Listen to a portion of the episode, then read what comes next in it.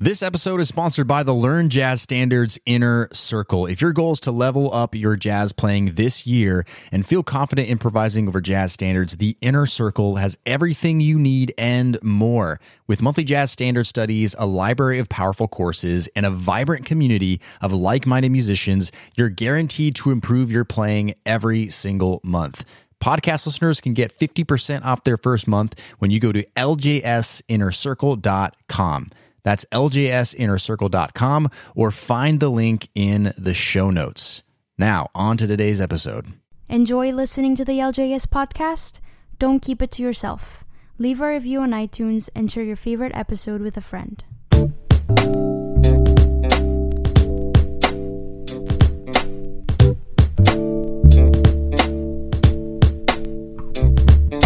All right, hey, what's up, everybody? My name is Brent, and you're listening to the LJS Podcast. The LJS Podcast is the podcast where you get weekly jazz tips, interviews, stories, and advice for becoming a better jazz musician. Uh, if you're a regular listener, welcome back. Always so glad to have you, whether you're listening from our home base on learnjazzstandards.com, on iTunes, or any other podcast listening service. And of course, if this is your first time, listening to the LJS podcast. I'm so glad you're here. So glad you're tuning in. I know you're going to get uh, a lot out of today's episode. Uh, this is a great episode. Um, but first, I just want to talk about last week's episode really quick. It was such an awesome episode. Uh, last week, if you if you didn't listen to last week's episode 52, we had our first birthday celebration for the LJS podcast, uh, celebrating one year of weekly podcast broadcasts. And um, oh man, it was such a great episode. If you've been listening to the show for a while, you know that I like to have special guests on interspersed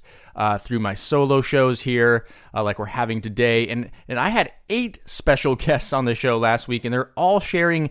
Uh, their musical failures, what they learned from them, and how they bounced back from them. It's just a value packed episode. And so I encourage you, if you didn't listen to that last week, after you're done listening to this episode, go back and listen to episode 52 because I just would not want you to miss out on that special birthday episodes with eight special guests. So be sure to check back with that. Now, on today's episode 53, uh, as always, I'm so stoked about every episode, um, and I always say I'm super excited because I truly am. Um, today, I'm talking about how you can improve your jazz solos by using guide tones. Now, guide tones, it may be a familiar uh, concept to you, it may not be. Um, but I'm going to be talking all about that today. And it really stems from a question that I get from a lot of my students, which is how do I get the chord changes to come out in my solos? You know, how do I navigate chord changes better so that I can play jazz standards better and other music better? And this really is a great way to conceptualize that and and take some practical steps uh, to do that. So I'm going to talk a lot more about that in just a second. But let's move on to this next segment. All right, that means that it's that time in the show to do our segment Ask LJS. Now, if you've never listened to the show before, what Ask LJS is is listeners like you can call into our podcast questions hotline, leave a voicemail with a jazz question, and it could be answered on a future LJS podcast episode. Uh, any question works. If I don't know the answer to the question or I don't feel I'm authority on the question, I will find someone who does. Now, if you want to call into that podcast hotline, it's 910 LJS cast, or that's 910 557 2278. Let's take this week's listener question. Hello, this is Brian from Omaha, and uh, I've got a question on what your opinion would be on how a person might approximate a jazz studies degree without actually uh, going to the college and, and, getting the actual degree, maybe for someone who has a degree in another area. Um, obviously, there are textbooks that are uh, uh, assigned for courses.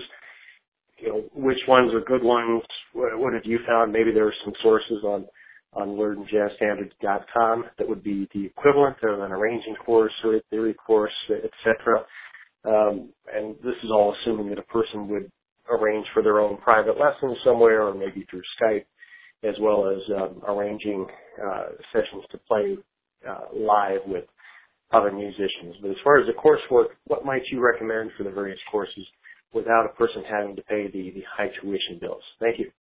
Hey, Brian from Omaha, thanks so much for calling the LJS podcast. And I really appreciate your question. That's an interesting question for sure. Now, back in episode 45, I had special guest Josiah Boornazian on, and we talked about uh, should I go to college for jazz? And we talked about the pros and cons of it, uh, what maybe could be helpful about that structured uh, environment, and maybe what some of the things that aren't good about that. And I just want to say to you, first of all, and, and to all the listeners, that of course you don't have to go to college for jazz. Um, a lot of the jazz education is way outside of that. It's going to gigs, it's playing jam sessions, it's listening, it's practicing, and all this stuff. Um, but I think your question more gets to the heart of you'd like to take arranging courses and music theory courses, some of that more um, formal classroom like study. And um, the only part of your question that's kind of stumping me is uh, at the price uh, that, that, doesn't have high tuition prices. Because I, I, think even uh, really quality courses out there are still going to cost you some money. Um, the, easily the best resource for really great courses uh, on any of those topics that you mentioned would be uh, the Berklee uh, College of Music online programs. They offer uh, music theory, harmony, ear training, music production, music business, piano and keyboard. I mean, uh, arranging, you name it, they have a course for it. Now, it does come at a fairly elevated price. You can get it with without credits, you know, for no college credit, um, just for your uh, learning pleasure. Um, but Berklee College of Music, I mean, that's that's a really great resource if you really want to get a really high quality class. So that's the one that really comes to mind. Um, as far as books goes. Um, a really great book is the Jazz Theory book by Mark Levine. That's a good one to check out. Um, now, of course, uh, again, this kind of comes a little bit more when it comes to books. It comes a little bit more with uh, your your own individual work ethic. Um, you know, learn jazz standards. We have an awesome course called 30 Days to Better Jazz Playing, and that's more of a a practicing course. It's a 30 day course that leads you through uh, 30 days of focused, goal oriented practicing. Um, and that's a great course. A lot of our students are loving that course. Now, as far as music theory and stuff like that, and we do have uh, a course like that coming out later in this year. Um, I can't tell you exactly what's on yet, it's a secret. So I know that doesn't completely answer your question, and I would invite any of the listeners right now, if you know of any great sources for courses or anything like that for Brian, go to the show notes at learnjazzstandards.com podcast, this episode 53, and leave some of those resources in the comments. I know he'd love to hear some of that stuff. Now, if you'd like to join Brian and asking a question on the LJS podcast, call the hotline. It's 910 LJS cast or 910 557 2278.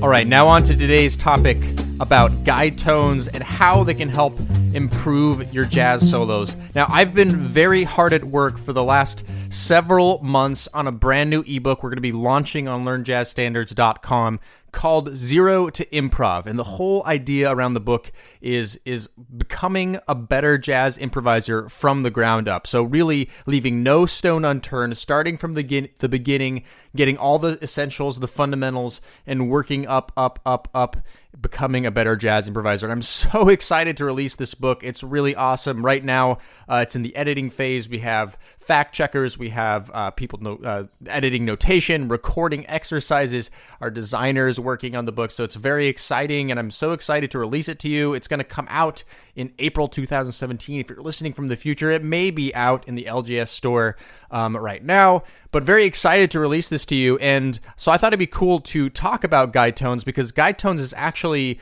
um, a section in the book, and I go into really great depth um, in the book, but I think it'd be great to talk about that today. Now, for today's episode, since there's a lot of musical examples and stuff I'm going to be talking about, uh, there's going to be extensive show notes today. So if you want to uh, go to the show notes, go to learnjazzstandards.com, podcast in the top menu, episode uh, 53, and you can find the show notes, all the examples I'm talking about today. All right, now what are guide tones? Here's a definition for you. Guide tones are notes within a chord structure that both help define a chord and can be used to transition to another chord melodically. Now, this is very important because in jazz, we have chord progressions like any kind of music. And when we're improvising, when we're soloing, we're trying to transition between all of these chords. The, the big question around jazz improvisation is how do we connect the dots, right? That, that's the big question. How do we get from one chord to the next in a melodic fashion? And, and, and while learning jazz language by ear by learning licks, by learning solos. That's something we talk about all the time on this show and on our website. Uh, we need to also conceptualize jazz language sometimes, and guide tones is a great way to do that. Okay, now the most common guide tones in jazz are the thirds and the sevenths. Now, just in case you're not sure what I mean when I'm saying thirds and sevenths, uh, if you're a little bit new to some jazz theory concepts, I'm going to go back for one second. Um, what you need to understand is seventh chord formulas. In jazz, we use seventh chords primarily, which is a little different from rock or pop music, where you use typically triads. Um, so you have to understand the formulas for all this stuff. And it's all based off of a scale. So uh, if you have a C major scale, C, D, E, F, G, A, B, each scale is seven notes and each represents a scale tone. Now, to create a triad, uh, it's the root, the third, and the fifth. And whether it's major or minor or augmented or diminished, uh, those tones will be altered. But let's go over really quickly just a crash course on seventh chord formulas. Again, this is going to be in the show notes, really easy for you to see. For a major seven, to construct a major seven chord, it's root, third, fifth, seventh. No flatted, no flats, no sharps, no nothing. Just root, third, fifth, seventh. Uh, dominant seven is root, third, fifth, flat seven. Minor seventh is root, flat three, fifth, flat seven. Half diminished, also known as a minor seven flat five, is the root, the flat three, flat five, flat seven. And diminished seven is root, flat three, flat five, double flat seven. Now, uh, this is easier to see if you're on the show notes, but uh, if you're listening for a second, take my word for it. If you look at the important notes in all those chords that kind of defines the difference between all those chords, it's the third and the seventh. Okay, the difference between a major seven and a dominant seven is the flat seven. The difference between a dominant seven and a minor seven is a flat three. Um, you can also argue that when you get to half diminished, there's that flat five in there, and that can be considered uh, a guide tone as well. But the really important ones are the thirds and sevenths. Okay, so the thirds and sevenths are the guide tones that you want to be paying attention to in your jazz solos and how they move. Okay, that's really, really important. Now, for example, in a C major seven chord, the third is E, right? That's the third uh, tone of the scale, C, D, E. So E is the third. And the seventh is B, right? B is the seventh tone of the scale, C, D, E, F, G, A, B, seventh tone. So that's the thirds and the sevenths of a C major seven chord.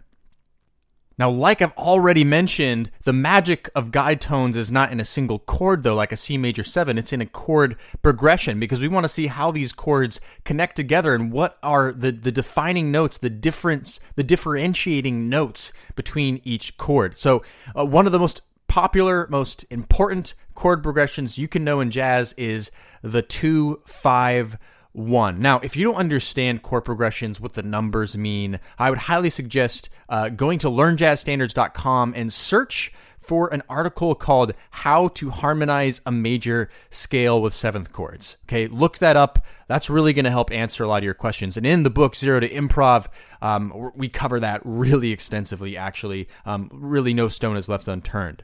Um, but for now, a 251 in the key of C, of concert C, would be D minor 7. It's a minor 7th chord. G7, that's the 5. It's a dominant 7 chord. And C major 7, which is the 1 chord. So D minor 7, G7, C major 7. That will be on the show notes. And let's really quickly uh, listen to what it sounds like when you play only the guide tones together at the same time, not separated uh, for each one of those chords. Let's listen to this.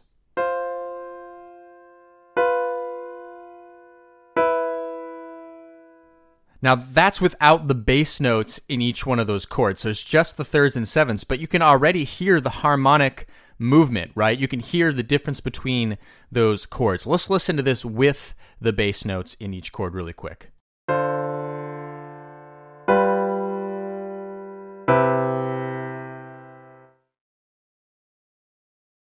So that bass note, it really helps to give some great context with those thirds and sevenths, but the thirds and sevenths are really the powerhouse. They're the ones dictating the, the direction of the harmony. And, and really quickly, what are the thirds and sevenths in a, in D minor seven, a G seven, a C major seven? That's a two five one. The starting from the third first, and then the second, the seventh. The the third of the D minor seven is F, and then C is the seventh. The third of a G seven is B natural, and the seventh is F. And then the third of a C major seven is E, and the seventh is B. Now, that's, if you listen to the example, um, I, I, didn't write them in that order, though. They weren't written uh, third, seventh, third, seventh, third, seventh for each chord. Uh, actually, I was exercising something called voice leading. It's another thing that's really talked a lot about in Zero to Improv. Um, and so we'll, we'll talk about that really quickly. But first, let's hear what these third and seventh sound like as separated notes, not played um, right next to each other.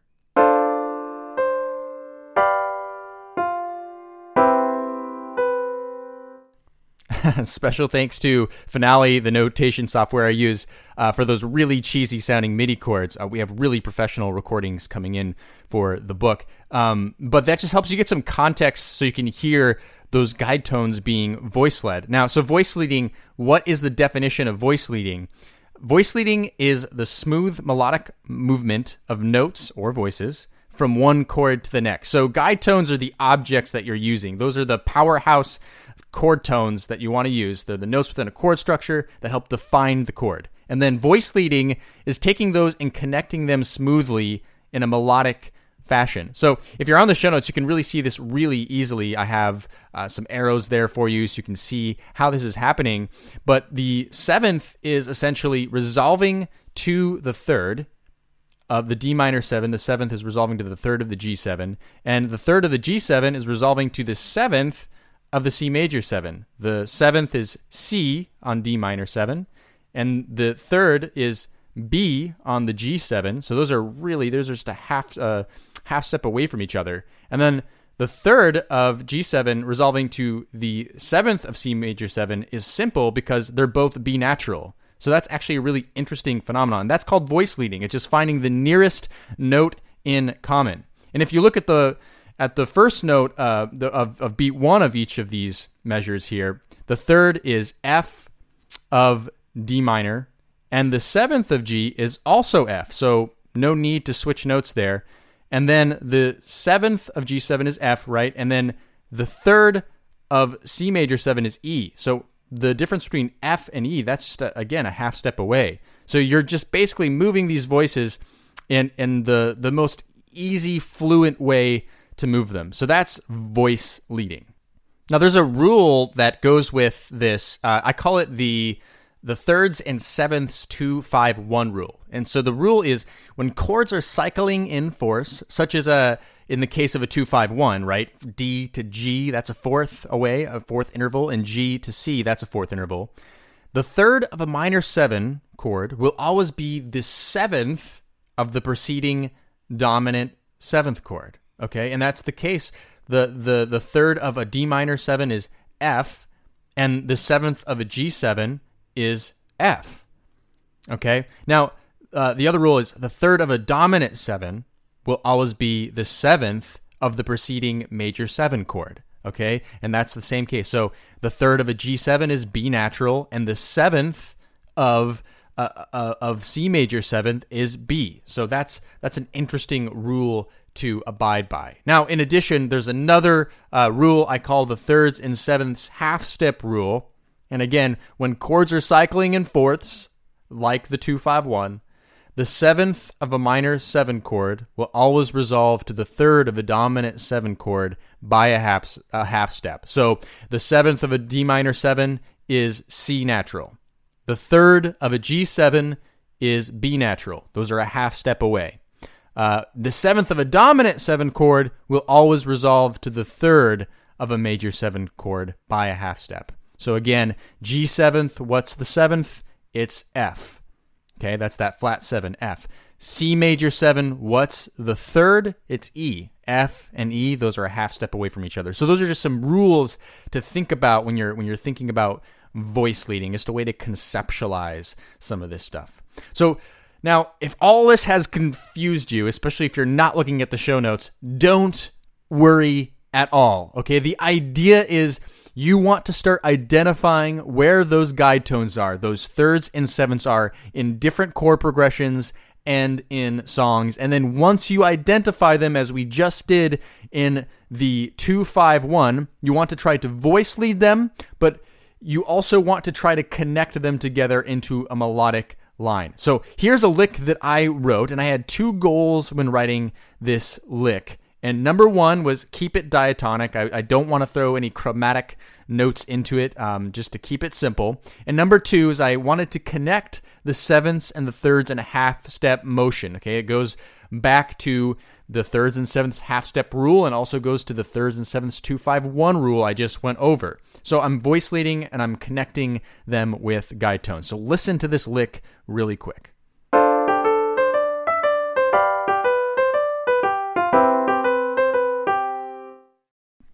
Gotta love that MIDI swing playback. Uh, so this lick, of course, it's not the uh, most creative of licks. There's no chromaticism in it. Uh, it's really tied down to the fact that each chord is going to be connected by a third of one chord and the seventh of the next chord. But when you listen to this lick, you can hear the chords change, right? You can hear the harmony unfolding, and they're just connected melodically by other uh, pitch collections. I like to call them, you know, you could call it uh, chord tones or you call it scales, um, but notes that will fill in the blanks between those voice led guide tones.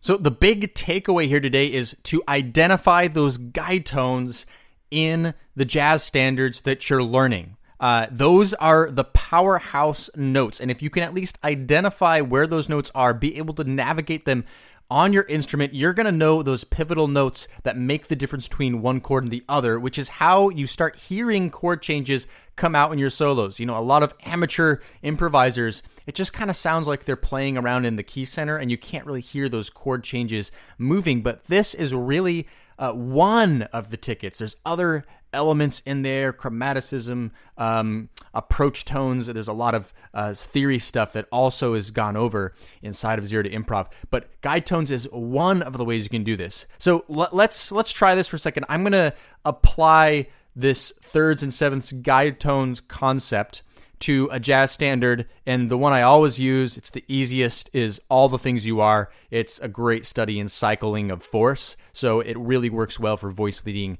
guide tones. Listen to this.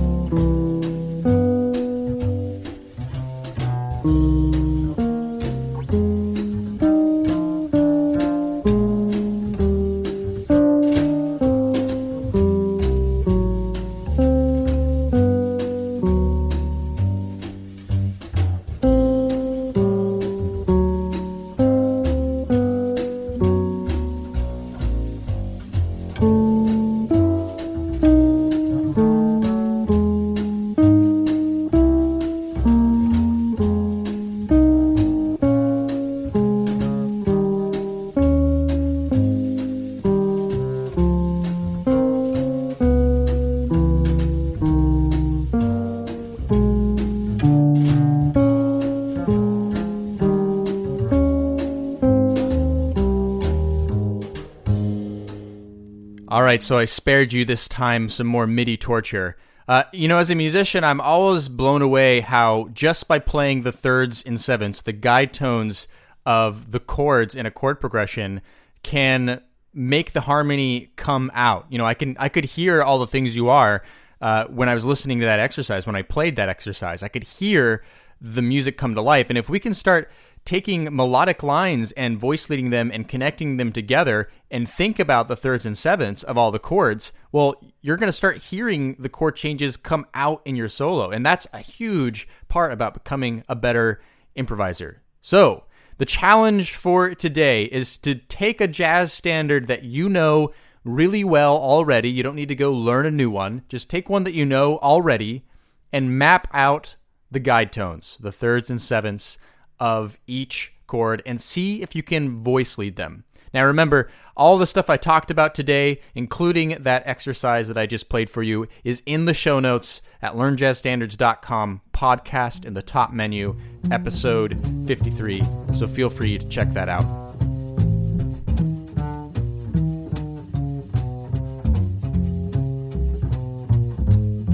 All right, that's all for today's show. Thanks so much for listening and for tuning in. And as always, if you have anything else to add to today's show, uh, go to the show notes as I just directed you at learnjazzstandards.com podcast and episode 53. We'd love to hear from you. This is a jazz community. And if you want to get uh, updated on when our new ebook, Zero to Improv, will be launched in April, uh, make sure you subscribe to the newsletter. If you're subscribed to the newsletter, you're pretty much on the inside of everything that's happening at learnjazzstandards.com. You can do that by going to learnjazzstandards.com slash newsletter and get subscribed there.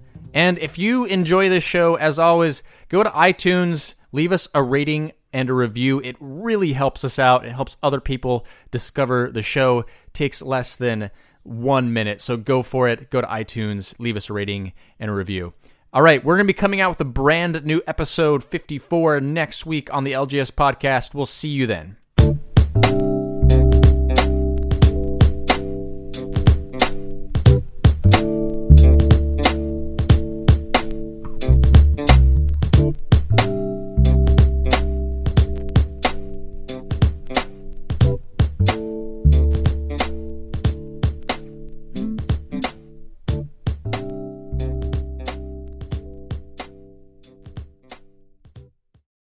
Podcast listener, would you like to ask me a jazz question and get it answered here on the show? Then go to learnjazzstandards.com forward slash ask. That's learnjazzstandards.com forward slash ask. I look forward to hearing your question and answering it on a future podcast episode.